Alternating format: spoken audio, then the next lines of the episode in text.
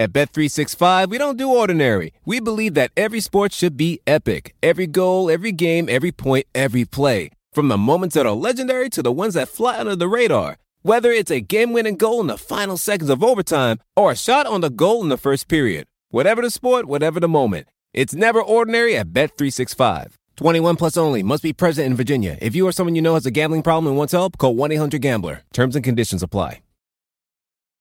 Okay, we are back here doing the Atlantic Division, and recording this one on Saturday. And reminder for our criteria for this show, we're going to look at the development of the young players with three or fewer years of experience generally, unless it's someone who doesn't have much of a track record at the NBA level this year. And for players who are not rookies and have an adequate sample size in both years, we're going to give players a 1 through 10 development rating. Let us begin here with the New York Knickerbockers and their prize, number three overall pick in 2019, RJ Barrett. RJ Barrett, this was his age 19 season and rookie year, of course, coming out of Duke. The basic top line stats 14 points, 5 rebounds, 2.5 assists in 30 minutes a game on the Knicks, uh, 11 PER, 48% true shooting on 24 usage. And I would say overall an encouraging thing overall from that he shot 32% on threes, 5.6 per 100 possessions, a little, I mean, lower than you would want. And worth noting, they're almost all assisted. This is not off the dribble shooting from him, but still, 32% isn't horrendous. No, it's not. Again, no, noting that they're pretty much all catch and shoots, uh, it lowers your opinion of that a little bit. And also, he started off red hot from three relatively and cooled off uh, throughout the course of the season. Before we talk about some some more of the stats uh, and some of our observations, really worth noting that his situation was terrible this year. The big joke was, oh, he had no spacing at Duke with basically him and Zion and uh, Cam Reddish, the only guy on the team who shot threes. And basically, that was kind of the same thing that he had this year, where maybe they would have one decent three point shooter on the floor most of the time, usually playing with two bigs who didn't shoot threes, and in Julius Randle. Also, Randle, a, a guy who likes to work it in isolation close to the basket. So he was driving into a crowd a ton, and that uh, doesn't excuse a, a lot of uh, his difficulties, but it does place them into context a, a, little bit uh, to note that certainly in terms of the spacing, the ability to actually be set up by somebody else, uh, all of that was not helping him this year uh, at a minimum. Not to say that, you know, I'm super high on him and it was all the situation's fault, but those are somewhat mitigating factors. Yeah, I would agree. And I think that context can be extremely important in terms of, you know, analyzing what a young player can do. And especially when that context can and hopefully in his case will change moving forward. And yeah, I, I think you see that on a lot of the, especially the two point, the two point elements and the, the on off metrics aren't going to like him. But I think that's true. I talked about this a lot in the case of De'Aaron Fox. Remember, De'Aaron Fox's rookie year was the lowest player in the entire league in RPM. And one of the theories that I espoused there was that teams with bad starters and decent backups get the the starters get shellacked in the on off, you know, PIPM and RPM and all that. And I think some of that is true for some of the players. The Knicks are a prominent example of it this year because their their backups aren't that bad, but their starters compared to the rest of the league are pretty rough. So let's get into some of the numbers here uh, in terms of high level Danny, uh, you had a few more stats that, that you wanted to get into before I, I get into some of the situational stuff. Sure. Uh, so 43% on two pointers, 57% in the restrict area. You'd like to see that go up, but it's not abysmal. But then 27% on floaters and 30% on long twos. And I brought up the on off metric stuff. Uh, P- RPM, he was a significant negative on both ends of the floor. The number 123 shooting guard of 133, so just below, just above the bottom 10. And um, yeah. 105. And worth noting, that includes like a bunch of two way guys it does. playing as well, right? Like yeah, who had enough minutes. Yeah. And, and then, and our good friend Anthony Simons. And uh, similar story in PIPM. He was 505th out of 516 players who were who count played enough to qualify for PIPM. Yeah, so I mean that number. Remember that non two ways only comprise about 450 players.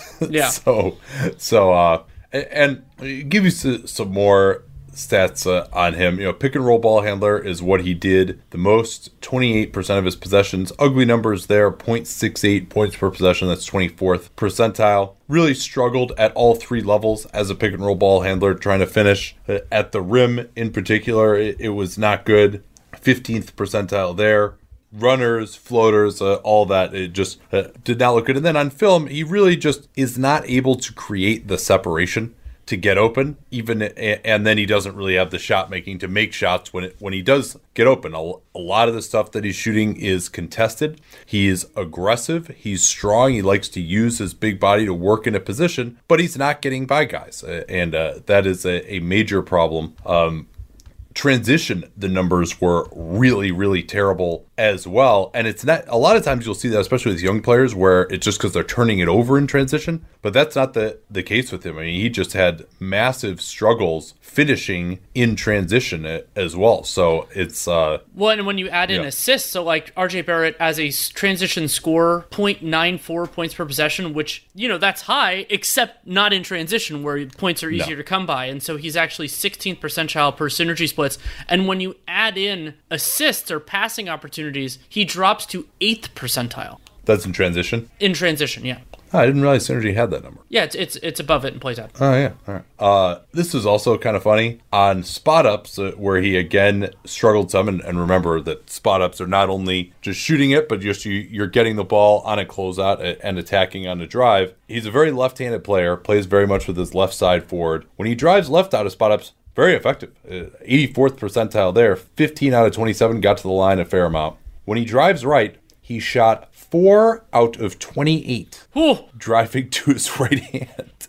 Now, interesting that he goes left and right about the same. I think I've said this before, but I think he does have a pretty good awareness of needing to become a more ambidextrous player trying to shoot more with his right hands. I mean, it certainly does not come natural to him, but he is making improvements uh, in that area. He continues to even had a, a couple of ready floaters uh, at times. Uh, one nice bright spot was posting up in particular, you would see him with transition post ups against smaller players right at the charge circle. And, you know, he doesn't have like an unbelievable post game. Also, interestingly, a lot of his ISOs would kind of turn into post ups as well against a smaller player. And he can get some spin moves. Usually will just kind of overpower the guy going to his right shoulder. But that actually worked. That was uh, really the only way uh, in which he proved it to be efficient this season. So I, I guess if we're just going to take stock of him overall, I mean, let's say it does work out for him. What do you see his bread and butter being as a score? I I'm still concerned about his shot off the dribble, and for most players who are pick and roll scores, that can be an issue. I could see him being an opportunistic. You know, I I, I hope he can do better in transition. You know, transition spot ups aren't terrible, and he can drive off spot ups too. So like that kind of secondary ball handler skill set, I think he has some of that already, especially if he can get more directionally versatile. So I, I think it's those elements rather than the ball scoring with the ball in his hands,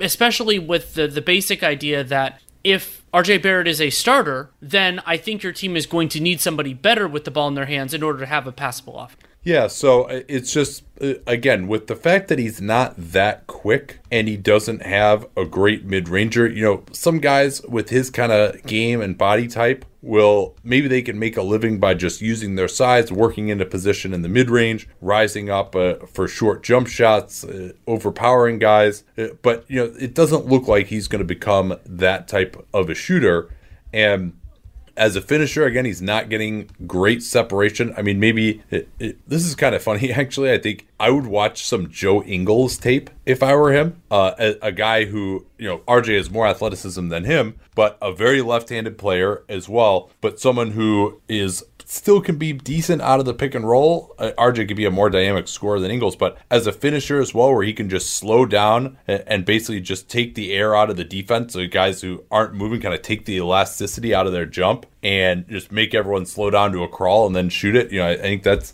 uh, something that could be useful for him. But you know, overall, I just don't see what it looks like for him. The passing, again, given the situation, the lack of spacing was a little more difficult. But 2.5 assists, I mean, that's not particularly impressive. I mean. Uh, Julius Randle had a larger assist percentage than RJ Barrett did this year uh, on this team, and so uh, I'm uh, I'm not optimistic uh, on RJ Barrett right now, and he has a very low floor because if he doesn't work out as a creator, you struggle to think of what skills he can fall back. I mean, I think he can play reasonably hard. He's a decent rebounder, although the Knicks have so many rebounders that he his rebounding stats weren't that amazing this year. But I, think he can be a really good rebounder. You know, maybe he can get to the line more often uh, as well with his deliberate physical style. Uh, get some post ups, but yeah, it's just the, the Knicks are talking about okay, they want a builder on him, and yes, I think that's admirable because they just overall had so little spacing. But I don't see him at all as a potential foundational piece going forward right now.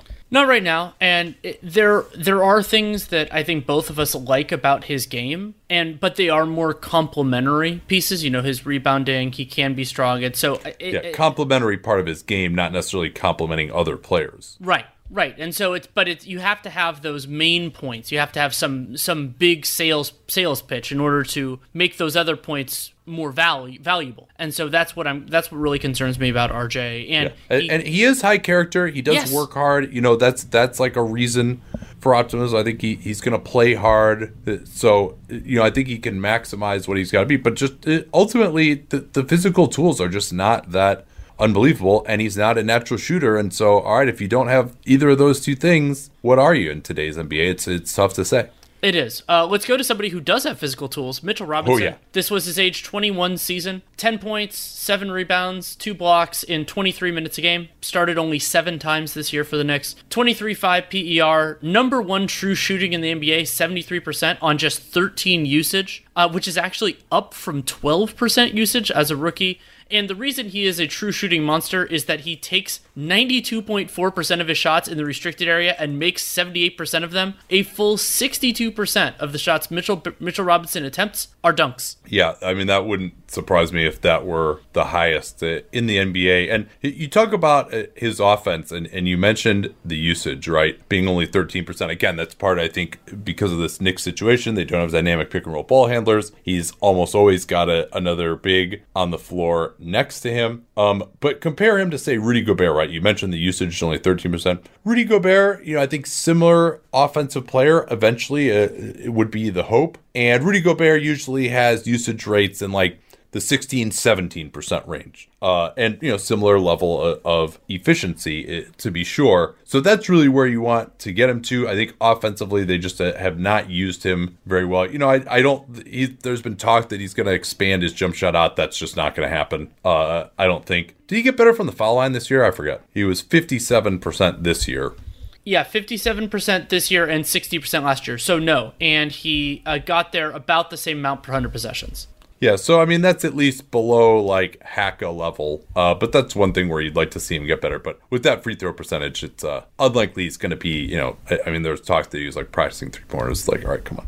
Uh, but yeah, I mean those Block percentages are nasty. 8% of opponents' twos. That's right up there. Top of the league. Offensive rebounding is outstanding as well. Not a great defensive rebounder, but again, this is those numbers are going to be a little wonky on this Knicks team where they're playing traditional power forwards, and you got you know, Elfrid Payton's a good rebounder for his position. Barrett's a good rebounder for his position. I mean, this Knicks team was one of the best rebounding teams in the NBA, so I'm not so concerned about his defensive rebounding. You know, you might say, hey, he chases too many blocks, uh, but that's fine because they got they had other players uh, who could rebound here. Um, overall numbers, uh, like on off stuff, was pretty good, right? Absolutely. So RPM has him as a positive on both ends of the floor. The number 18 center, PIPM has him as a positive on both ends of the floor. Number 44 overall. They don't do positional rankings. And it is worth mentioning, I talked about this a little bit with RJ Barrett. Mitchell Robinson is on the other side of the De'Aaron Fox problem as RJ Barrett. He is a backup on a team with shitty starters. So the the on off metrics are going to be apportioning a lot more credit in those circumstances, as I understand it. And it's natural to give Mitchell Robinson a portion of that credit because he's a talented player who does a lot of the things well that on off stuff in particular rewards. So watching some of his defensive film, uh, he faced a decent number of possessions as an isolation defender off of pick and roll switches, and thought he was okay there, but not great. Uh, although he, I think he has potential to look a lot better. I mean, just uh, with his incredible length, he can definitely lay off guys Um, you know, his quick reactivity was not as good as, say, someone like Robert Williams, who we're going to talk about more in this situation. Those guys kind of seem like similar players, but they actually had some very important differences defensively, which we'll get to. So, you know, his lateral quickness is not quite as good as his vertical quickness or his straight line quickness, but you know, he stayed in front of guys decently well. They're able to get open for jumpers, but then when they would try and drive, he was able to track back on them and really bother their shots uh, uh quite a bit. But I thought this number was a crazy one. So Synergy breaks it down when players use a screen in, in pick and roll. It breaks it down into jump shots, runners, and at the rim. When opponent pick and roll ball handlers tried to shoot at the rim against Mitchell Robinson out of pick and roll, they were 14 out of 57. That's right. Wow. Opponent pick and pick and roll ball handlers shot 25% against Mitchell Robinson. And yeah, that's not a huge sample size, but I mean, when it's 25%, you know, and, and usually the average there is over 50%. I mean, you're talking about layups here, even if they're generally going to be contested out of pick and roll. So, uh, I mean, that was really, really impressive. The overall defensive field goal percentage at the rim allowed was 54%. And that tells me that he's got to get a little bit better recognition as a help guy on drivers. That, that on those plays he, he hasn't had as much of an effect. Um, you know those sprint over verticality type of plays, uh, avoiding fouling. Uh, you know th- those are plays where he's got to get better.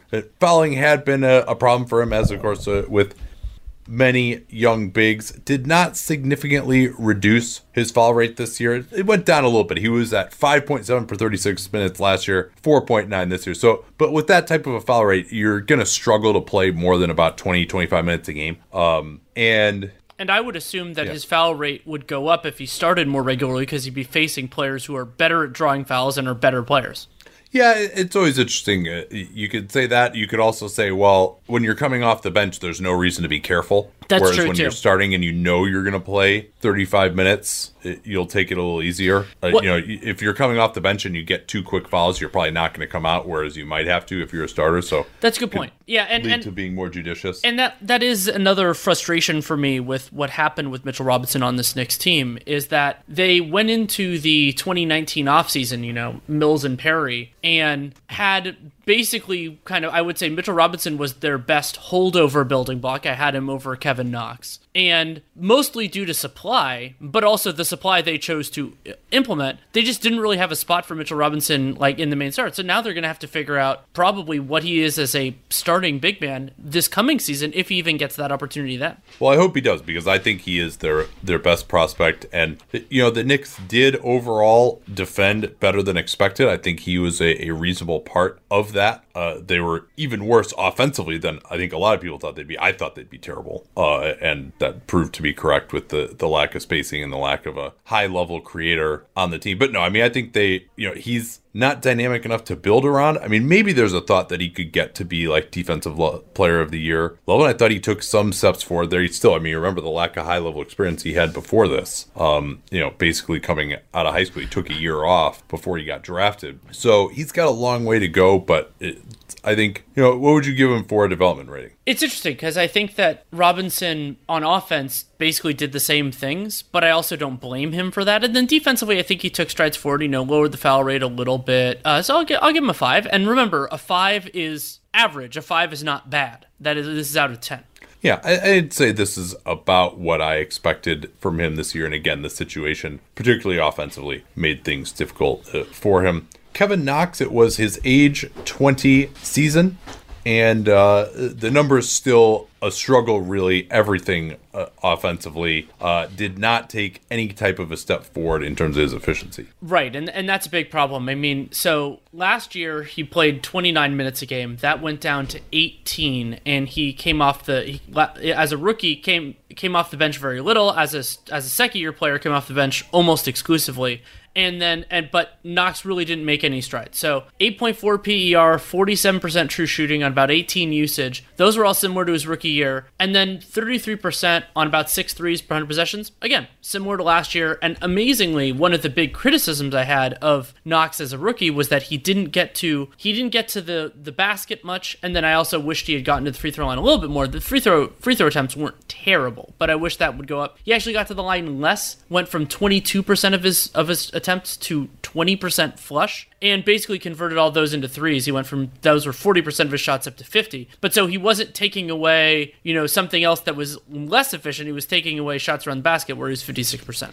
Yeah, and again, another guy I think who is hurt by the situation. Yes. Where if he and he does still intrigue when you watch the film, there is something there. I mean, with his you know above average athlete, above average ball handler for a combo forward type. You know, he is facile working in pick and roll. I thought he started as the year went on to do better finding shooters on the perimeter, but of course there were few shooters on this Knicks team to find. Uh, and but uh, the and the numbers out of pick and roll again were terrible. Too many long twos, not getting the basket enough, not finishing well in any area in particular. You know, he did reduce his percentage of pick and roll possessions, but still, I mean, the numbers on that were terrible 0.64 points per possession on uh, 86 possessions this season. And his two point percentage, even uh, with the a relatively low usage, is just totally unacceptable. And so, all right, th- he was a very young rookie. I think he got better defensively, to be sure. He was just atrocious defensively last year. This year, I thought he actually wasn't like, you know, he still doesn't make an impact as a help guy, particularly, but I thought he at least uh, had a higher effort level uh,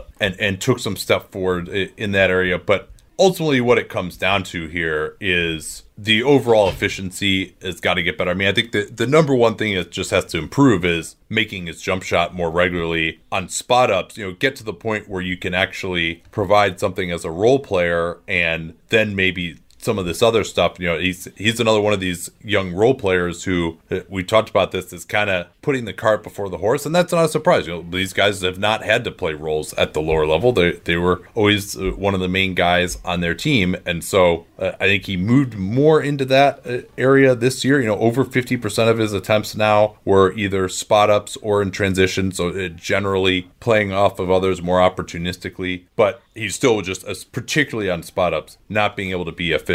Uh, I mean, the jumper looks good. Like you think. Remember, remember that was like, what people were obsessed about his rookie year summer yeah. league was like his jump shot looks so pretty, but it, it does need to go in more. And it, it yeah, I mean, it's, it's, some of it is mentality, some of it is usage, but I, I think of it as an overall thing. I mean, the offensive part, yeah, is making strides, and then defensively he's improving, but he has to get so much better to be, you know, to be kind of yeah. playable on on a team that is better than the Knicks are. And Knox has no, the no. When you start this bad, almost invariably, I mean, not almost invariably, but very likely, you're just not going to have much of an impact in your career. But there still could be something there. Yeah, that, that's kind of your point, right? It, it is. That, it is. It's that. It, like, like, you might see these flashes, but yeah, you might you see know. flashes, and Knox there there could be some second draft potential with him. The idea that like kind of maybe in a way like Marquese Chriss, where if you have him in a circumstance where he has to do less, that maybe he can embrace that, get a little bit more focused, and a new coach. Maybe maybe you could even do an internal second draft with the Knicks if they change things over enough with whoever the next coach is. But I'm thinking it might be another circumstance. However, with Knox with his physical tools and his draft pedigree, you know, and going to Kentucky and everything else, I think he's going to get more chances than I would give him him, but I think that there's also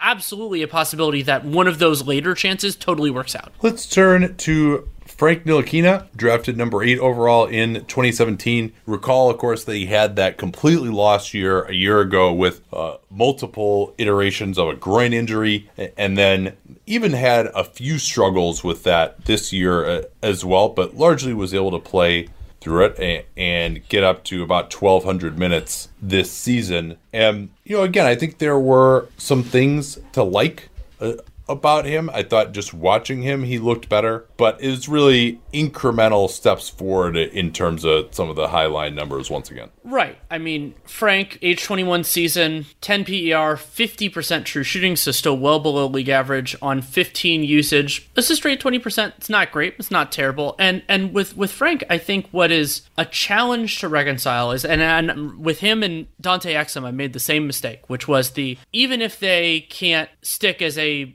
reliable creator offensively, that they have positional size and could def- and I think they could defend well. And uh, Frank definitely has. I, I think that he's he's done well in that respect over his career. Maybe not as actually as dominant as I would have hoped, but still. Uh, but then the idea was okay. Well, I I the mistake I made was I thought that transition would be easy enough, and a big part of that is even you still have to create the shots. You you still have to make the shots that are created for you, even if you're not creating them as much yourself. And then the margin for error actually in some ways gets tighter because you have to be able to do the limited profile stuff well, and then maybe if you can add other stuff, all the better for it. Yeah, it seems like backup point guard, backup combo guard, at least in terms of who he can defend, is maybe where he's headed, which is better than he was last year. Obviously, again, yes. he had kind of that lost year. And while he didn't really increase his three point attempt rate at all, I thought he took a lot more off the drill. Yeah, let me, let me take a look at that. What is his the change in terms of his assisted three pointers? It actually his it actually was more assisted this year than last year, about in line with his rookie year. Huh. Okay. I mean, I guess I, in watching some of the film, I just I saw some more aggressive attempts from him off the dribble. Like there's a couple times when he's coming down and semi transition, even on like a three on two, and pulled up from uh, the top of the key. He, his release is still pretty slow. That's a little bit of a problem. But you know, when the defense would go under, he would actually take the shot.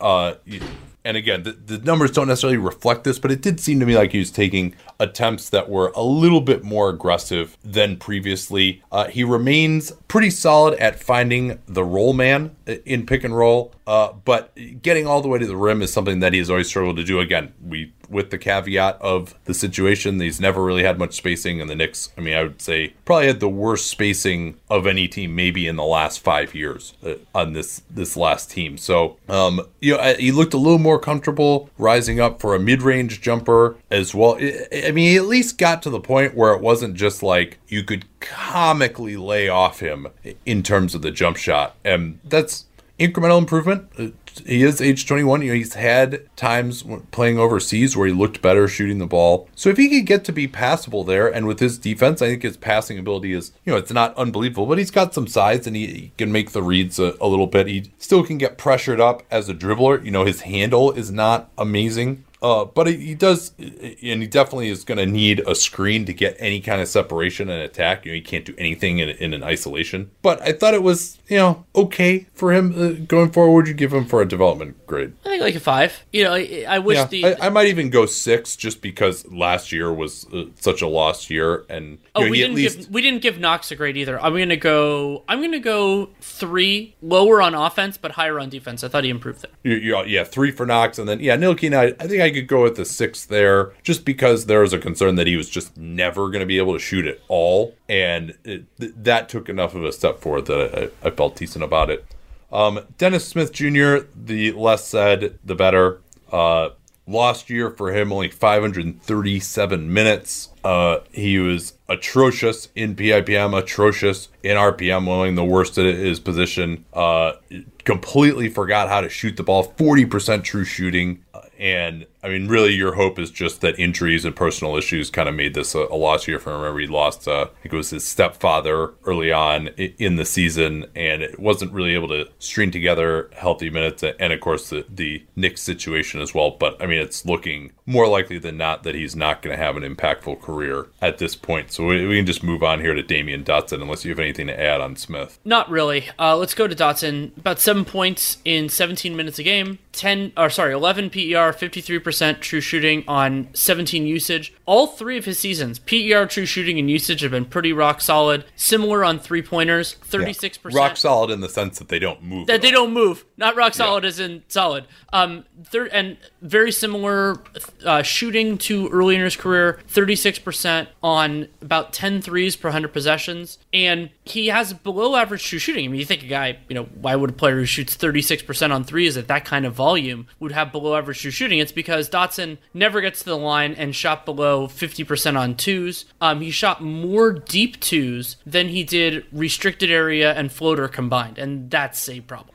Yeah, again, the situation somewhat sure. of an issue there in the ability to get to the basket. You're going to have a lot of flaming bags on this team as well. I continue to like Dotson. I think he plays really hard. I think he makes plays as a help defender. You know, I think he could sort of be like a poor man's Iman Shumpert back when Iman Shumpert was good.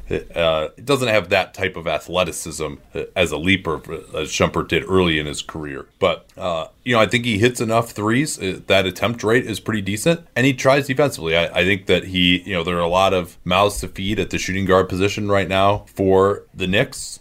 But I, I think he could be a player. I think he could he would be better on in a potential winning situation. Like he's he's gonna be a restricted free agent this year.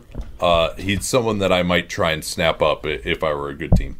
And I don't think the asking price is going to be too high, though. You do run the risk of the Knicks matching just because their opportunity cost isn't isn't that big. Uh, we won't talk ex- in extended basis about uh, Ignas Brazdeikis, their second round pick. He only played 53 minutes with the big club, and then Theo Pinson, who they claimed off waivers, played 365 minutes for the Nets in his age 24 season. So we'll- yeah, P- Pinson is big guard, not a ton of athleticism. He's struggled with the shot. You know, I think he's been in under 30% uh, from three uh, for much of his career. That that was the problem. But uh, as a big guard with some ball handling ability and someone who tries defensively, it's certainly worth uh, taking a look at. Um, let's take a quick break here. We'll get to Boston.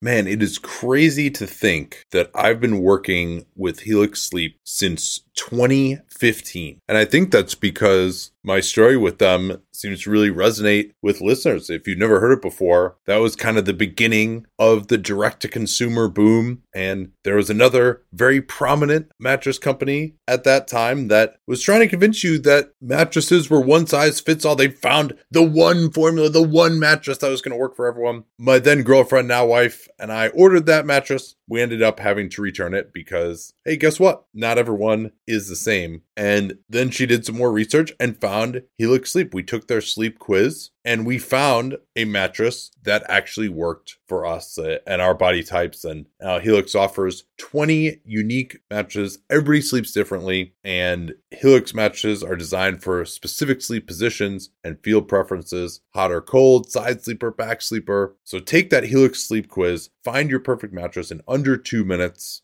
and it's shipped straight to your door free of charge. It's no risk because you really need to sleep on the mattress in your own home. You're like, well, how should I order this if I can't sleep? I'm like, yeah, you're not going to learn anything by going to the mattress store and sleeping on the mattress. Where do I take my shoes off? Do I leave my shoes on, but then my feet kind of hang off the bed because I don't want to put my shoes on the bed? And is it weird that I'm laying here for more than 30 seconds? You can't tell anything under those circumstances. You might as well just order it, get it sent to your house, get that 100 night trial. They're 10 to 15 year warranty, depending on the model. And there's never been a better time to try a Helix Sleep mattress because they are offering 20% off all mattress orders and two free pillows for our listeners at helixsleep.com slash capspace. Easy remember slash capspace. We talk about all the time here on the program. That's helixsleep.com slash capspace. This is their best offer yet. I can attest to that since I've been working with them for nine years. And it won't last long with Helix. Better sleep starts now. Don't forget that slash capspace URL to let them know that you came from us.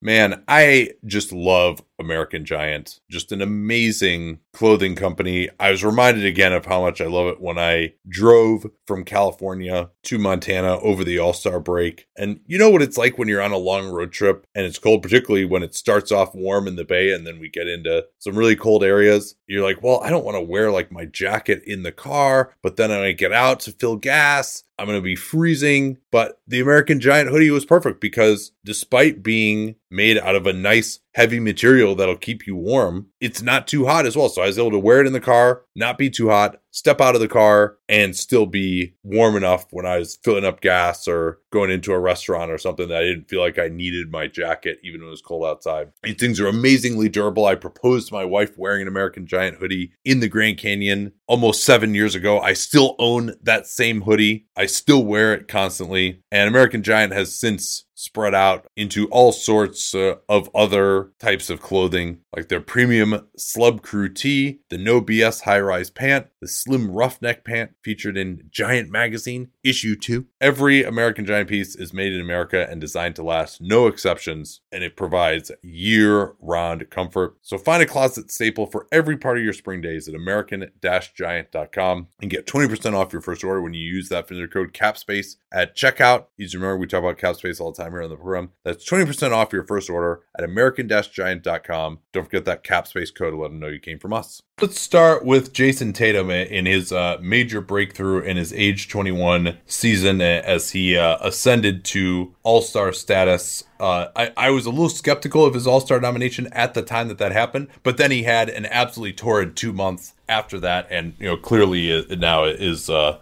you know a top 10 player in the eastern conference if not more and there are some big changes in his game which uh, we'll get to but uh, what do we have for in terms of the highline numbers for him 24 points, 7 rebounds, 3 assists in 35 minutes per game on the number 3 team in the Eastern Conference. Uh, 20 PER, 56% true shooting on 29 usage. So, comparison here rookie year, 20 usage, then 22, now 29%, and the highest assist rate of his career, 14% of teammate baskets when he was on the floor. And what what Tatum what what's pretty impressive about uh, this shift for him is remember he was a very efficient three point shooter with that ridiculous forty three percent his rookie year, but back then ninety two percent of his three pointers were assisted. That ninety two percent is now down to fifty six percent. So yeah, he shot 30 he shot uh 30 40% let's go for the full 40 from 3 and that's actually worse but 40% when you're self-creating that much is phenomenal yeah and uh, talk a little bit more about that here uh he's made himself into an excellent pick and roll player by the numbers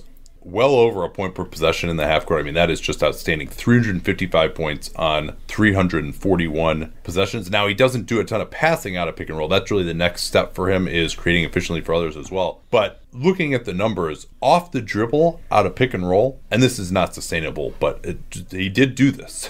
uh, 1.23 points per possession shooting jumpers off the dribble and pick and roll, and he is very comfortable now, as you mentioned, with those unassisted three point looks. If the defense goes under, he is pulling it, in particular, going to his left. He'll even kind of penetrate inside the arc and then take a step back for a three pointer uh, out of pick and roll. And so if teams are playing drop coverage, if he gets a, a good screen, he's going up with it uh, from three, and he shot a very, very nice percentage on those shots. He also can be effective going right, but he really loves it going to his left, pulling up for that three pointer off the dribble. And I mean, that is. I can't wait to see if Boston and the Bucks play because with Kemba Walker and Tatum, you now have two guys who really can kind of break the Bucks scheme uh, if they can get a good screen and get open at the three point line out of pick and roll. And so it will Tatum is taking a lot of the hard shots for this team and it still increases efficiency. As you mentioned, I still have skepticism that he can hold up with this type of a percentage shooting off the drill. And these are very difficult uh, attempts. But if he does, I mean, that's just like real superstar level of stuff. And, you know, we didn't see a ton of teams having to change their pick and roll coverage on him yet. Uh, but a little bit more of this, and that's going to get on the scouting report that you can't let this guy come off a screen and shoot a three at six nine. And that's going to completely wreck defenses if you have to actually like adjust your big and pick and roll covers to take that away. So it is that is just a really exciting development for him. Uh, he also got a lot better in his isolation game. Yeah, was one of the worst in the NBA uh, in terms of points per possession in ISO. This year he's up uh, slightly above average in that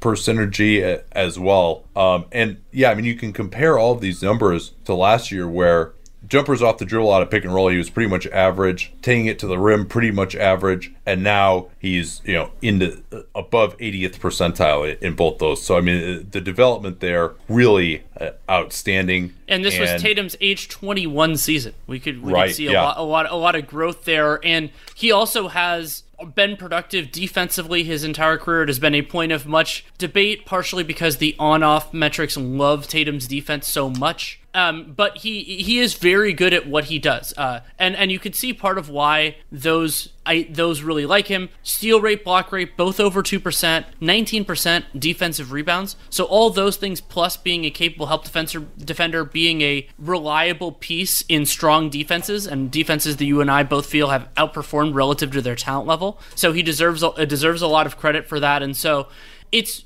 I, I really something I, I've grown to appreciate a lot more about Tatum, including during the hiatus, is the idea of somebody who is kind of a higher usage fulcrum offensively, but then plays this important complementary role defensively. Like you could, that's not a, a very common combination, but I think it works well for him. Yeah, absolutely. I, I, think that Tatum defensively one of the best nail help defenders in the NBA, and then he got much stronger and he started to be better as an on-ball guy uh, memorably in that game at home against the clippers where he's guarding Kawhi Leonard in the overtime doing a decent job whereas uh, previously you would see him get overpowered. I think he's gotten stronger. He's gotten tougher as an individual defender. So i, mean I, I would have to give him a nine for his development rating this year is really uh, uh, i thought he was a little bit overrated where he was in terms of how good he actually was last year. And you know there's a lot of talk that he didn't take the step forward. People wanted last year, but I mean, especially with this three point shooting off the dribble and the defensive improvement. I mean, yeah, you you uh, you have to imagine that he's on a superstar path at this point now. Yeah, it, it certainly it certainly does look that way and I, I, I'm interested in where where it goes. And I mean, it looks like Tatum and, and Jaylen Brown are going to be together for a long time. I would assume Kemba Walker will be there as well. So how they divvy up possessions, how they how it works defensively, but I mean that combination is going to be really exciting. And there's going to be a lot of turnover in the Eastern Conference. I mean, just like everything else, I think over the next few years, and where they fit in, and and is going to be fascinating. We can jump to a player who's less certain in all of this, but still intriguing. Grant Williams, one of the first rounders that the Celtics had in the 2019 draft out of Tennessee. Three and a half points, 2.7 rebounds, and about 16 minutes per game. APER, mostly because he his usage rate was below 12%. And also, we, we this has come up a couple different times, but he just couldn't hit a shot out, out for a long stretch during the season. 25% on Yeah, I think he, I want to say he missed either his first 25 or 26 three pointers. Something like that, yeah. And worth noting that Williams shot 29% on threes in college, but it was only 103 attempts in three full collegiate seasons. But he was a 76% free throw shooter. Yeah, so uh, he's everyone loves him in terms of uh, his smarts. He definitely earned a rotation role, particularly as the season went along. Uh, he could even play some center. They like to have him switch a little bit, and he doesn't have uh, the length or, or athleticism uh, of, say, a, a Draymond Green, in, at least defensively. But he has quick enough feet that I don't think he's just going to get lit up in a switch situation, particularly with uh, active help defenders behind him. So he does uh, perhaps unlock those types of, of lineups uh, also at the rim, you know, does a lot of verticality stuff. Just a very active help defender, excellent communicator. Um, not huge in terms of the numbers as a rebounder, but he is a huge box out guy, and so that's fine with me. I, I don't think he needs to have high numbers there because he always finds a body uh, on the defensive glass to free up rebounds for his teammates but it just it comes down to that shooting of just you know can he avoid being a massive liability offensively uh, you know, that's really the question. And they'll tell you that he shoots it better. And, you know, I think he's getting more aggressive and he did shoot it better after that terrible start. But that's really going to be the swing skill. If he starts to shoot the ball pretty well on open threes, then I think you're really going to have like a very solid role player who's going to be a part of what they're doing for a long time. But that's, uh, if he can't make shots, uh, he's going to be a liability in the playoffs. He's got to uh, improve that aspect of his game. But the other building blocks are there. Right. And I think one way of discussing this is that both RPM and uh, PIPM, like Grant Williams as a defensive player. RPM has him even, which is not terrible for a rookie, and PIPM had him as positive, but he was a, a much larger negative on offense in both of those metrics. And if the offense becomes passable and the defense improves like you expect it to for a smart 20, 21 year old who can also improve his body, then talking about a real player. And I'm not necessarily sure whether that's as a starter, a closer, or just an important piece in a rotation, but I, I still do see that potential. Yeah, one other kind of fun thing for him is he was a college power forward and scorer, and when he gets a mismatch, a lot of times they're going to hide players on him. He'll duck into the post hard. Yes. And he only, only 18 possessions in the post, but 1.3 points per possession there. And, you know, he's not getting fancy. He's just putting your ass in the goal at the charge circle, catching it, and either getting fouled or laying it in. As a finisher, he's not incredibly athletic, uh, but he will find opportunistic times to cut. He'll get on the offensive glass on occasion as well. You know, he's not going to be able to go get an alley oop or something like that. Uh, and he, if he's playing center and he's trying to score inside against the center, then he's going to struggle in that position. But yeah, I mean, just the overall versatility and smarts, uh, a guy that I have some high hopes for. Um, turn now to Robert Williams in his age 22 season. It just seemed like he continually got derailed. Some of that was injuries. Some of it was uh, the personal issues that he had early on in terms of like not even being on time. Um, and some of it is just committing a ton of fouls so he can't stay on the court. But I mean, some of the flashes that he shows are highly intriguing.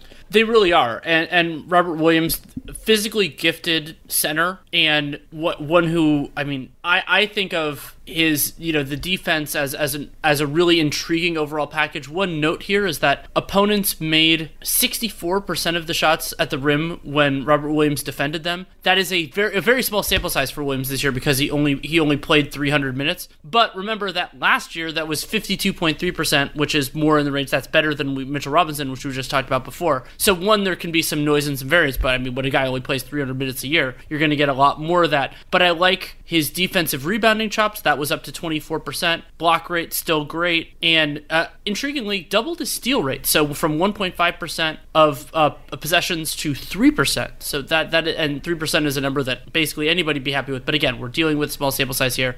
And then really the question in some ways for me, so it's can he defend without fouling? You know, so the foul rate, um, he was at 4.6 fouls per 36 minutes last year, dropped that all the way to 4.5, so one tenth of one foul. Um, that needs to drop down if he's going to be a starter, and even if it's a lower minute starter, if, if Danny Ainge ends up going with something more like what the Warriors have done, which I think Robert Williams would be a logical fit for, but also becoming, you know, ramping ramping up the offense a little bit, even maybe getting a little bit more extreme in terms of kind of pushing it in terms of usage, and maybe getting a little bit more Mitchell Robinson-y of not taking anything other than dunks. Yeah, you know, he offensively he does have some nascent passing ability. Yes he will he will kind of dribble it every once in a while too, which yeah, that's mixed results uh, at best there. Um, but you know, you can make like a quick fake DHO, take a couple dribbles uh, and get to the rim at times. Uh, you know, certainly an excellent lob finisher. Uh, that's always going to be the foundation of his offensive game. He's shown some desire to shoot the jump shot, but it, that's not really going to be his game at any point, particularly on this team where they have so many other options. So defensively, it was very interesting. Uh, always loved his potential as a switch defender and small numbers there in terms of the number of times that he faced isolations, but just watching it, it looked awesome. I mean, he was blocked a, a, number of guys' shots, almost always gets a pretty good contest. Every once in a while, he'd get caught in the air and foul being over aggressive, but that was really awesome. Uh, he kind of reminds me of Clint Capela in that way because Capela, he got better as a pick and roll defender conventionally, but is always kind of better as a switch guy. I'd say Robert Williams actually even better than Clint Capela as a switch guy uh, in terms of his natural. I mean, he's just got very, very quick hands uh, as well, either for blocks or steals. But as a pick and roll defender, uh, the numbers were ugly. You mentioned that the defensive field goal percentage at the rim was not good. And again, small sample size on this, but I noticed that his technique really was not great uh, on the pick and roll. Uh, a lot of times he would struggle communicating with the guard in terms of when to late switch. And so he would end up switching, but after the ball handler already really had an opening in the mid range, and then he would surge towards the guy, panic, and the guy would blow by him, uh, or he would they would just miscommunicate. The guy would get a wide open mid ranger. Um, so I, I thought that they maybe they can benefit just by being even more aggressive, where they're just going to switch everything. The other problem too is that you know if they're going to be going out of an ISO every time, you might start picking up some fouls. So great raw tools. The craft as a pick and roll defender not really there right now, and just needs to get more experience. So uh, he's just he's got to stay healthy, man. I mean, I think the guy can really be a player, but it's just uh, he's got to actually get on the court and get the experience. Oh. Um, what would you give him for a development rating? An incomplete. He just didn't play enough. Yeah, I mean, and he didn't play hardly at all last year yeah. either. Um, Let's go to. But I mean, he, he, did have some effective moments to be sure. Yeah, absolutely. Um, Romeo Langford. Yeah, the number 14 pick in the 2019 draft, uh, taken above Grant Williams, and he also only played about 300 minutes this year for the Celtics, 298 to be exact. Langford played in 27 games and averaged 11 minutes per game. Just 12 usage and 47% true shooting, and a big challenge there was the the three point shooting. So Langford shot 27% on threes his his year at Indiana, shot 22 percent on just 3.7 threes per 100 possessions if you preferred in per 36, just 2.8 per 36 minutes. And that kind of feeds together. He also had six total assists in NBA minutes. And uh, but interestingly, for for the on-off stats, he was pretty much a neutral in defensive PIPM and RPM, but then was a big negative on offense. And you would expect that with 47% true shooting and a super low usage.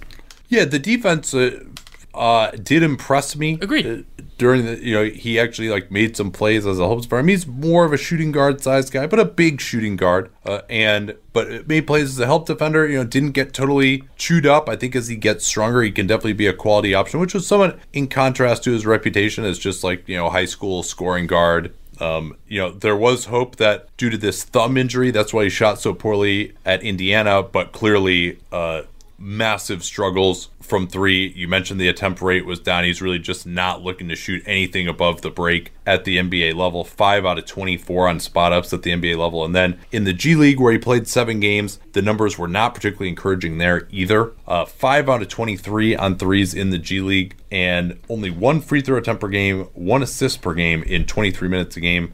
He did shoot it above 50% on twos at least, 20% usage. Uh, also, like pretty terrible rebounding for the G League. I mean, only, he's above average physical tools for the G League, and to only have 6% total rebound percentage in the G League is not good uh, as well. And, you know, I mean, the Celtics, when they have to send these guys down to Maine, they don't just say, hey, just roll the ball out to you and shoot every time. You know, they want him to be part of the team, but uh, those numbers were not particularly encouraging either. So uh, he's really, uh, as you like to say, a man without a country offensively right now. I mean, that's a, the bigger problem where it's just he can't shoot threes. You're not going to give him the ball. You know, he has these ball skills. We haven't really seen those get used much. Uh, uh, that was kind of the theory of drafting him 14th overall, but just what the hell does he do offensively other than like cut in and try and pick up some scraps every once in a while? At this point. So so that's the problem. I think he's got some potential. Uh, we talked about him as you know maybe someone who could unexpectedly evolve into a star given his profile at the high school level, but I'm not particularly sanguine about his chances of doing that and offensively just is not anywhere close to being good. But you know, I think he, the defense is encouraging, but it, he's just got a long, long way to go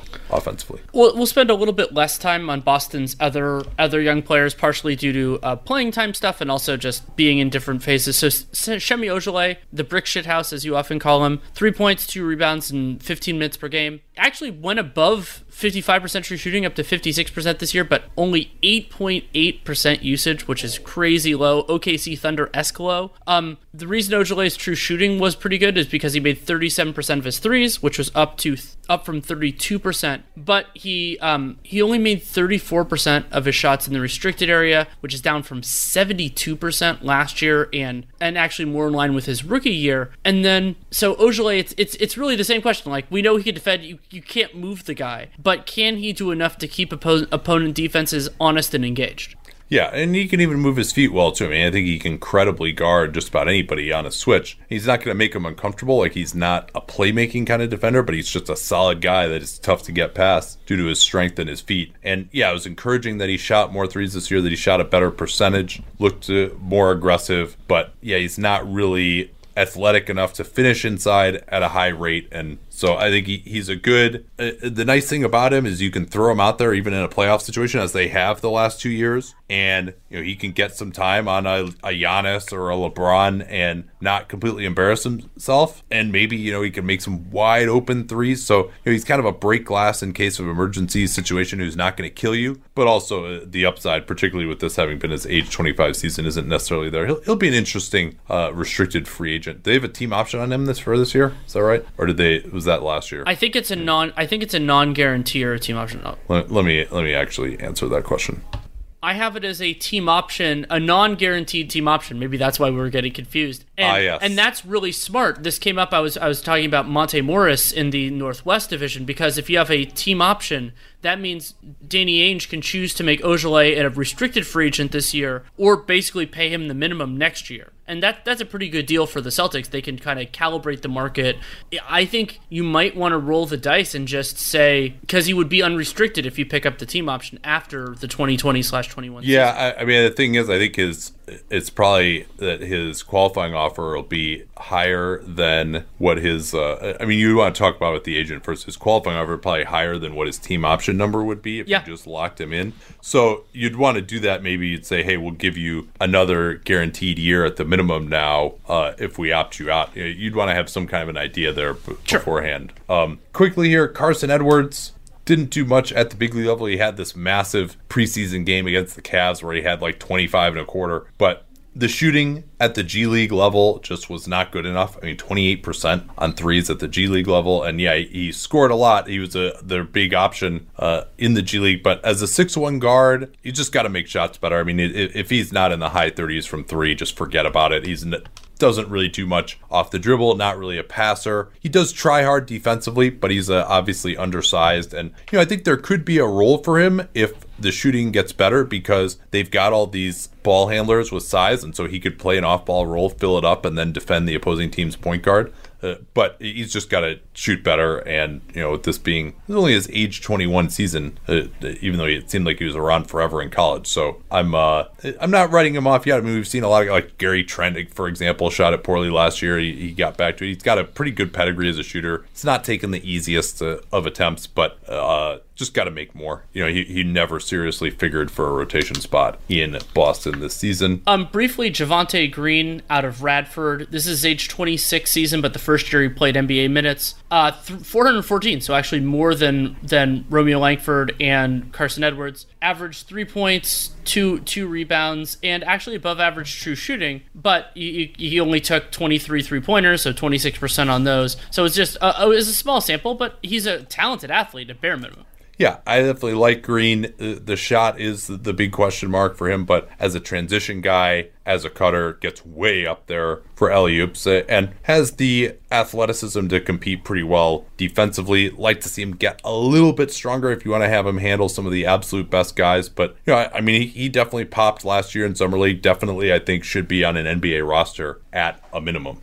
Anyone who's seen our YouTube videos knows that I don't wear formal stuff all the time. So when it's time to dress up rather than dress down, I highly recommend Indochino. They were the official outfitter of my wedding. I got my tux from there. All my groomsmen got their sport jackets from there as well. I felt really good about having them be the outfitter of my wedding because all my groomsmen were going to get stuff that they could continue to wear that fit them perfectly. Because when you go somewhere else, you're not going to get something that's made for you. So why not measure yourself in 10 minutes or visit a showroom rather than feeling like you're wearing somebody else's suit that they tried and failed to tailor for you. And not only does Indochino have the suits that made them famous, but now they've got everything blazers, pants, women's wear, outerwear, designed and made for you. Hundreds of high quality fabrics to choose from European wools, linen, cottons, tons of colors, tons of patterns. You can customize things like the lapel, the vents, the pockets, and you'll get a piece that is personalized for you in fit and style. Level up your game with Indochino. Go to Indochino.com. Use the code CAPSPACE. These are CAPSPACE we talk about all the time here on the program. You get 10% off any purchase of $399 or more. That's 10% off at Indochino, I-N-D-O-C-H-I-N-O, Indochino.com. And don't forget that CAPSPACE code to let them know that you came from us.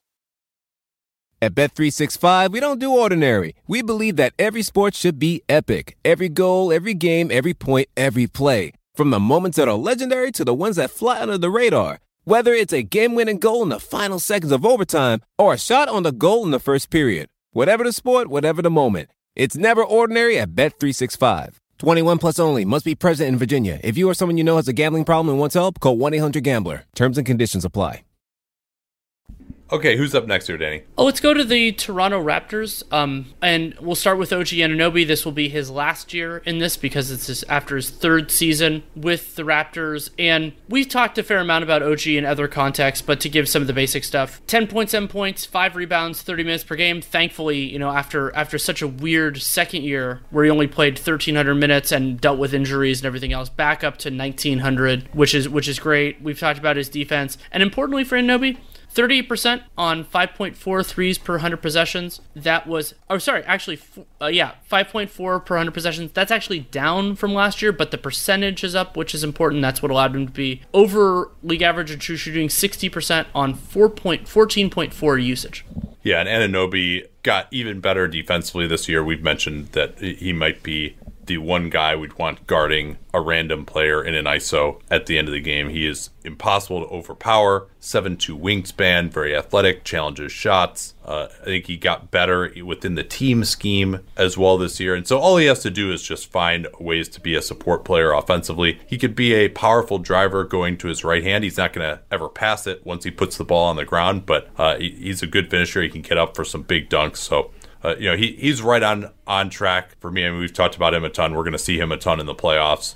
So, uh, you know, nothing but compliments for him. I'd, I'd give him a seven for his uh, development this year, especially after the struggles last year, mostly due to injury and uh, personal absences. Yeah, so let's let's jump to Terrence Davis. Davis is a fascinating story. Played college at Ole Miss and then was on the Denver Nuggets summer league team for exactly one game where he played well enough that Masai Ujiri gave him a guaranteed contract for the Toronto Raptors, and then he didn't play in the rest of summer league. And we saw why. Terrence Davis averaged eight points, 3.4 rebounds in 17 minutes per game, became a at one point a garbage time wrecking crew, and then eventually beyond that, uh, 14.5 PER, 60% true shooting on 19 usage, and 40% on almost 10 threes per 100 possessions, which was about 60% of all the shots that he took were yeah. threes. And that was above what his previous track record had been. I, I expect that that number is going to come down. I. I do too. I mean, so he was 37% his last year at Ole Miss, but he was 34% over the four years combined. And I think you want to look at the whole sample, not just the final year there. And interestingly, Davis absolutely loved by RPM. RPM had him as the number six shooting guard, just above Devin Booker and just below other RPM darling Donte DiVincenzo. A little bit more neutral in PIPM, which had him as a slight positive,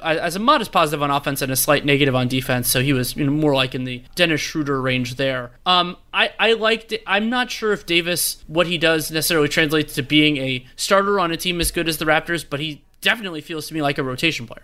Oh, for sure. Yeah. And he got about 55% of his offense out of either spot ups or transition. So certainly playing a complementary role, but did have the ability to uh, really find opportunities in those areas. And also as a driver can look really good. He got up for some nasty dunks in the game we saw in person against the Warriors. Yep. And pick and roll ball handler numbers there were ugly. Not really. That's something that maybe you'll run on the backside every once in a while. Um, but no, I mean, he can definitely play. He's got plus NBA athleticism and defensively was better than advertised. So I think, you know, certainly a rotation player going forward. It, looked very good. Um, Chris Boucher, we could talk about a little bit. I mean, this is crazily his age 27 season, but he played a lot in a backup center role with the injuries to Ibaka and Gasol. 724 minutes will be a restricted free agent. And you know, he did not shoot the three ball well, but he took a few of them. Mean, he had at least kind of pretend to guard him out there a little bit. And as a pick and roll finisher, looked pretty good uh, offensively and very thin, but does uh, provide some rim protection as well. So, uh, really, the three point percentage is what's going to determine where he goes from here. He's he's probably never going to be strong enough to be a starting center, but as a quality backup option, you could definitely see it from him. Worth noting, of course, he was coming off a torn ACL and uh, back in college, and so maybe there are some health questions there. And I think he was already 24 essentially when the the Warriors signed him to a two way. Yeah, so we'll see what Boucher gets as a restricted free agent. I we talk about it a lot for international players, but I feel badly for a player who went to American college. He's he was born in St. Lucia, but still went to an American college, and um, that, that when they become a restricted free agent after let's say the age of 25, but that's just the way it works, and I think he's going to get squeezed by the market, and that could end up being good for the Raptors if for whatever reason they want to retain cap space for the 2021 offseason. Maybe they will still they could still have Chris Boucher on their roster. The Raptors also had a ton of other guys with very limited NBA experience, but they didn't really play that many minutes, so I think we can we can kind of pass by all of them briefly. Yeah, let's turn to the Sixers and Matisse Thybulle well known. We've talked about it many times on this show. Uh, maybe one of the best help defenders I've ever seen already uh, at the uh, as a wing player. Uh, skinny but great wingspan. The master of blocking jump shots from behind uh, in rear view contests, uh, or even just coming over from the weak side at, at, the nail. He's another one of those great nail, defenders. And I mean, the, the stats on some of his defense are nearly unprecedented. Thybulle, as a rookie 3.5 steal percentage, 3.1 block percentage. Only three players in the last 20 years have had 3% in both of those in over a thousand minutes. Gerald Wallace in 0506 and Nerlens Noel in 1617. And there have only been 40 player seasons over that same 20 years with 2.5 and 2.5. And he blew past that number. There you get some you get some big names, of course, when you get into that, and also a bunch of Gerald Wallace and Andrei Kirilenko. Um, so so that's unusual. And Thybulle also like one of the things that excites me about him is kind of piecing together the role player offense more than I expected as rookie. He wasn't somebody that I watched watched a ton of when he was at UW, but 35% on 6.2 threes per 100 possessions, took more threes than twos, but also 50% on twos. You're, you're okay with that. Didn't get to the line very much doesn't get to the basket a ton, just 25% of his shots, but when 60% of them are coming from threes, and basically it's just it's the Morey ball. It's threes and threes and at the basket. Only about 10% of his shots are from three feet to long two. So I mean, defensive playmaker. We'll have to keep an eye on the foul rate and a bunch of other things, but I I'm so excited to see where things go for Thybulle and his fit on this Sixers team is interesting, but also where they could evolve because from, that was something I talked about with Derek Bodner on RealGM Radio during the hiatus was the idea that maybe the best case scenario for Thybulle is that if the Josh Richardson situation goes sideways, he has that player option after next season, and say he wants more money, the Sixers are too expensive, that Thybulle could jump into that spot as a like a guard defender who just plays off ball next to Ben Simmons. And it's like, yeah, that could work. Yeah, Thybulle not as good on the ball right. as a defender. Uh, a little bit thin still. You know, more strength could make him more of a problem on the ball. Uh, I think he's better against smaller guys because he can really get that rear view contest. He's not unbelievable getting over screens. He's not unbelievable tracking shooters off the ball. And I wouldn't necessarily want him to be in that role because you, you don't want to have him glued to a guy. I think you want to have him give him the license to roam uh, to some degree. But you know, if he's playing with, uh, I mean, other guys like Josh Richardson and Ben Simmons do that well too. So he's and he certainly is not bad uh, in those more shutting down his man situations. But you know, if he can add a little bit more strength and not foul quite as much in one-on-one situations, then he could be a real problem there as well. But he still is, is a massive plus already. And, and as you mentioned, the three-pointer was better than expected. Always, you're always a little wary on these three and D guys when they shoot better than expected that it could regress. That was not his reputation coming out of school. No problem shooting the ball for Shake Milton this year, though. No, sir. So Milton, he shoots a lot of his threes. It's assisted, so he's you know kind of like one of those guys who can self. He self created a lot of his twos, but then was did not self create a lot of his threes. Shai Gilgeous-Alexander is another player who has that general distribution. But Shake Milton, forty five percent on 8.4 threes per 100 possessions. He played 611 minutes, most more skill, stilted or shifted towards the end of the pre-hiatus season. So we'll see where he fits in on the the Sixers once we yeah. get back. I mean, it looks like he might start. Yeah.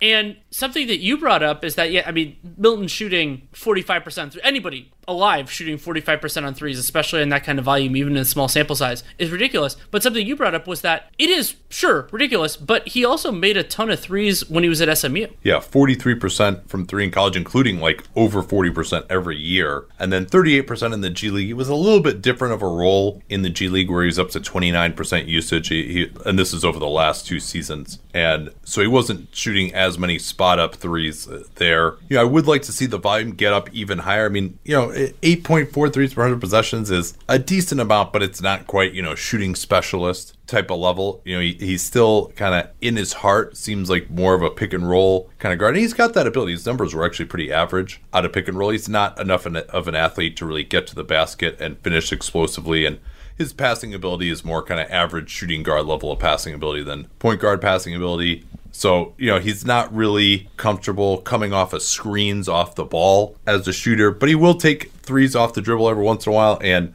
started to get more comfortable, particularly. I think he had like a 37 point game against the Clippers or something where he had maybe most of those through three quarters. And, you know, he started to get hot there and really hunt some three pointers in that game. So, yeah, I mean, he's, I don't know if he's quite the panacea. He's also, you know, a little step slow on defense and not a great athlete. You know, I mean, he's not going to kill you, but he's not going to, he's someone who could potentially get taken but advantage at least he does have some positional size. Like, if there's a guy who's yeah. kind of like a weak link who's six five, I feel a lot better about it than somebody who's Trae Young size. Fair, fair enough. Uh, Zhaire Smith, a second Ugh. straight season where he did nothing at the NBA level, only 32 minutes in his age 20 season. Of course, he had the issues with the peanut allergy a year ago and barely played, lost a bunch of weight. So it was a, a, struggle for him. And then at the G League, you know, I watched him at the showcase. Just didn't really seem to be a special player at the G League level either. You know, his athleticism didn't stand out that much. But you know, I mean, I even heard a report that he's like six two in reality, and said you know he's listed at six four. He basically was a high school center and college power forward. And he's got good athleticism, but he didn't really pop at the G League level when I saw him either. Um, the three pointer still needs to come around a lot, but even the the kind of effort stuff, the kind of like Nassir Little, the effort stuff that was supposed to be awesome at, that hasn't really come around either. But you know, Nassir Little is a true combo forward size. Zhaire Smith that isn't necessarily really, you know, maybe he could guard threes, but um, and then now that he's going to miss this camp with a, a bone bruise, you know, it seems like uh, his career is uh, really in the doldrums right now. Well, and and something to mention there is that remember what the trade was. So the Sixers drafted Mikal Bridges, whose mother worked for the team, and then they traded down. This was Colangelo, I believe. Traded down. Uh, this would have been Brett this would have been post Colangelo. Okay. This would yeah, this would have been yeah. It was this was like he had gotten fired like a couple of weeks. Oh, that's right. It was right before the draft. Yeah. Um. So they moved down from ten to sixteen, got Zhaire Smith, and they also picked up Miami's 2021 first. We'll see how that ends up. But I mean, Mikal Bridges could help this team. Shea, They, Shea, they already traded. They already traded that 2021 first to the Clippers. I believe they, uh, did. I believe that was in yeah, the that in was the in the Harris Tobias deal. Harris deal. And so, um, and I think it's changed hands again since then to uh, Yeah, to yeah. OKC. Now it's uh, OKC. Yeah. Yeah, and so you think about the not only the drop from Mikal Bridges to Zhaire Smith, but here here are the players that were taken from 10 to, to 16. Mikal Bridges, Shai Gilgeous-Alexander, Miles Bridges, Jerome Robinson, Michael Porter Jr., Troy Brown Jr. So it's like not all hits, but there were some players there that would really help the Sixers. Furkan Korkmaz, age 22 season. You recall he had his option declined, and but then uh, returned due to apparently a lack of other options, and thought he looked pretty good Yeah. uh, this season. You know, he was in the rotation, 40% on 11 threes per 100 possessions. That's pretty solid. Uh, and it, he had been lower than that before, and he's kind of always been uh, a little bit more of a scorer than a shooter. And you know, he's continued to refine his ability to work uh, within a role this year. Um, got a little stronger, wasn't as pathetic defensively as he had been, although he's still a liability there. But eh, I don't think he's a starter. But uh, as a bench shooter in, in the regular season, I think he's uh, carved out a role as a rotation guy this, year. Talk briefly about Norvel Pelle. He, Uh, so yeah, development for him would probably be like a seven, I'd say. yeah, I mean, I, I, yeah, I- would say maybe even go with an eight, but it's mostly just because the threes went in. But going from 33% to 40% on the volume that Korkmaz shoots, that makes him an NBA player. Yeah, he's got some pretty good versatility to his jump shot. Right. Uh, so Norvel Pelle, this was his age 26 season and his first year playing NBA minutes. Pelle was originally a two-way player, but then became a, a full a full NBA guy. Averaged two points, three rebounds, and a, over a block in less than 10 minutes per game, which is pretty incredible. He had the, his block rate was 12% in his NBA minutes this year, and. I, Gets blocks, gets defensive rebounds. I see him as a potentially intriguing backup center, but that's totally fine. You know, I, I don't think he needs to be more than that to be worth the basically no money they're paying him. Well, yeah, and they converted him from a, a two way. He's got a non guarantee next year with a guarantee date. Uh, five days into the- new regular season, and he did beat out Kyle O'Quinn for a, a backup Sure. center role, which was good. And he he had games where he really made an impact around the basket defensively, by by playing hard. And you know he's basically just a, a alley oop dunks on one end and uh, bouncy, skinny shot blocker on the other end. But uh, you know he, when you have that kind of profile, you play hard, uh, you can carve out an NBA role. I thought he definitely looks like an NBA player to me. Um, I, Jonah Bolden, once the apple of our eye, age 24 season, only played 14 minutes. So you imagine he is not long for this team going forward. Is he even still on the team? I think he might have gotten cut Oh, yeah. Why'd you write him down? because he was on the basketball reference rosters, and it's Jonah Bolden. He went to UCLA. I'm gonna I'm gonna ha- I'm gonna throw him on if I'm if I'm unsure. Yeah, yeah. Well, he didn't have a stellar career at UCLA either. And then uh, Marial Shayok, I just I've always really been impressed with the way he shoots the ball. He's 24, not particularly athletic, but uh, just uh, that guy really, really can shoot the ball. And I think there's maybe, uh, especially in, an NBA that's continued to evolve to appreciate that skill set. I mean, he was somebody who had no profile whatsoever. I mean, but when he was drafted, people were like, "Who the hell is this guy?" But I, I, I think there's there's some hope for him just because he shoots it that well, and he's got you know six four, six five, decent size. Yeah, and so in, in the G League, just briefly, he played a thousand minutes. Shayok had a he had fifty seven percent true shooting on thirty two usage, and so yeah, if you can translate any of that, even become like a low end rotation player, that'd be great for the, the the Sixers. And this will come up like I was working actually on their offseason preview, which won't come out until they're eliminated. So wait for that. But the the idea that they're going to need low cost contributors because this team is going to get so expensive so quickly, and I don't know how much their ownership is willing to go there. So then getting m- minutes, getting you know play from Pelle and from Shayok, Shayok and some of the other guys is going to be absolutely crucial, especially when they have guys that you don't want to eat their innings in the regular season, like Joel Embiid.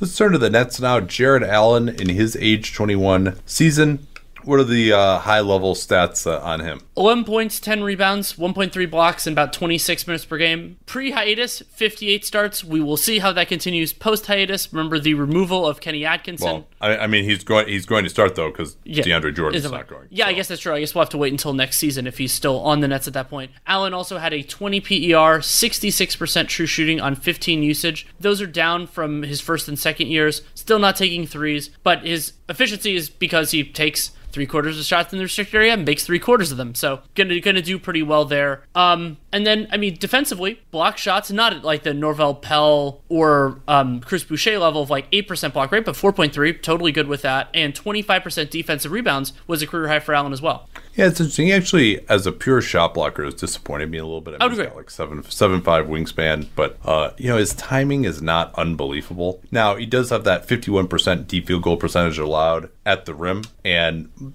as we know, the Nets largely play a pretty conservative style. Um, so where he's playing two on two defensively, um, but a lot of times, I, I, mean, he's sort of, you can see this by some of the numbers, those same ones we looked at for Mitchell Robinson, when pick and roll ball handlers take it to the basket against Allen, they're shooting really well. They're shooting almost 60% on those plays uh, when he's the, the pick and roll defender. And, you know, part of that is just that a lot of times he's kind of stuck in this two on one situation on the back line. He's not getting a lot of help, and he'll kind of faint towards the ball handler and I, I think try to stay behind the roll man at the same time. And then he doesn't have like unbelievable recovery speed to get guys when they're not expecting it the way like a Mitchell Robinson would, uh, for example, and and not not necessarily perfect scheme congruence between the Nets Nets and the Knicks, but I think that's that's interesting to see that you know he wasn't able to have as much of an effect there. I think as a help defender, he was he's been better. Um, but in pick and roll, he's just he's in a tough situation. He's not elite as a pick and roll defender, despite having decent feet and uh, those long arms. You know, I think of him as kind of an average-ish defensive center at this point in time. Would that be how you see it as well? It would. And Allen, to me, he's probably, you know, age 21 season, going to pigeonhole as this top 20, but probably not top 10 and almost definitely not top five center. And there are worse places to Yeah, be. even top 20 might be high for me at this point. Eh, Eh, I, am okay. I'm okay with him in that in that general range. Hold on, let, let, me let me look at what I had for the center rankings. I think we did those.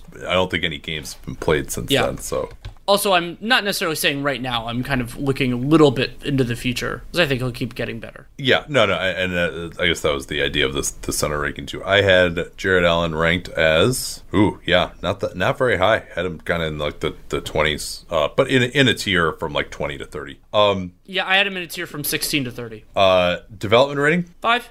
Yep, Chris Chiozza. I guess we should discuss him because he might be the next starting point guard. Uh, he's undersized at the point guard position. Uh, really, the big appeal is his ability to shoot the three pointer. Think of kind of like a slower DJ Augustin type. I don't think he has that type of distribution ability either. Uh, but he, he, shot the ball pretty well at the G League level uh, and in limited minutes uh, at the NBA level from three. But and he's kind of stocky, but you know definitely way undersized as a, a point guard defensively, and so uh, the main appeal is just the shooting ability. I mean, he can kind of caretake it, move move it along, but you know he was on a two way for a, reason uh, for uh, most of the last couple of years that played in Florida uh, in college. Um, quickly here, just a, a, news, not much to report. Um, I think we mentioned that Spencer Dinwiddie is going to be out, and the Nets signed Jamal Crawford on, on the last show. Um, Andre Roberson actually practiced yesterday and went through everything. That's really encouraging to see that he might actually, who knows, maybe he'll actually play. Maybe, I mean, he can't be much worse than some of those other guys uh, that we've talked about uh, in uh, playing extra roles for the Thunder. And then uh, for Washington, Thomas Bryant and Gary Payton II have tested positive for COVID 19, not in the bubble. This is beforehand. So they are not in Florida with the team right now. And the, uh, the hope that is growing by the day. We have not heard of any positive coronavirus tests from within the NBA bubble. We've seen that teams are actually starting to practice, starting to have close contact, though it seems like they're doing a pretty good job of distancing and wearing masks outside of that. So, I mean, if we can get through the next four or five days without any reports of positive tests, I think we'll be doing really good. I will add the caveat, though, that it seems like there is very little transparency right now about anything with this bubble. You don't have teams, I think, having any direct contact with the media. I mean, I think maybe there's some media that are like in practices, but it doesn't seem like they're even doing many in person interviews right now. All the pressers are, are about Zoom. We've got uh, reporters having to Zapruder film this and see all right who have we seen film of who haven't we seen film of? You know there's that pelicans had a positive coronavirus test but we, no one had any idea who it was and it, it appears that uh, that might have been josh gray uh, for them. I think it was a, a two-way guy so um, Erik Spoelstra said he's not even allowed to say who's there and who isn't due to uh, some of the privacy regulations. The Heat, remember, had supposedly had two positive players in the rotation in addition to Derrick Jones Jr. They've got 15 of the 17, I think, that they're eventually going to uh, have uh, there right now. So maybe there's some of these tests could be getting covered up and they're never going to get out. I mean, they're just without reporters being at in locker rooms or being around, you just don't have the ability to get this stuff. And I think when it gets to just like regular injuries too, we're probably going to just get like absolutely nothing because the teams now, you know, it used to be if you had media actually coming into practice, you'd see who wasn't there, you'd see if someone was doing rehab work, etc. And you know, it'd be hard to cover up if there was some kind of an injury. Now I think it's just kind of like at the discretion of the team. So if you're dealing with like gambling here, I would, if I were a gambler, I would not be a happy camper uh, with this total lack of transparency. Uh, but uh, our best information right now, at least, is that nobody has yet tested positive from inside the bubble, and everyone's there now too. Uh, we're recording this as a Saturday, so hopefully uh, that continues to be the case. Fingers crossed. I mean, I think if we can get through these next five six days with no positive tests, I, I feel very optimistic uh, about uh, their ability to get this thing done. You know, I mean, then your next real uh, inflection point probably would be uh, when families come, and that's you know after the first round of the playoffs. Hopefully, they're still avoiding close contact with the the Disney workers. That would be the other potential issue, but uh yeah, that'll do it for today. And uh, we will be back uh, probably either uh, Wednesday or Thursday night. We'll talk to y'all then. At Bet365, we don't do ordinary. We believe that every sport should be epic. Every basket, every game, every point, every play. From the moments that are legendary to the ones that fly under the radar. Whether it's a three pointer at the buzzer to tie the game or a player that goes two for two at the foul line. Whatever the sport, whatever the moment. It's never ordinary at Bet365. 21 plus only. Must be present in Virginia. If you or someone you know has a gambling problem and wants help, call 1 800 Gambler. Terms and conditions apply.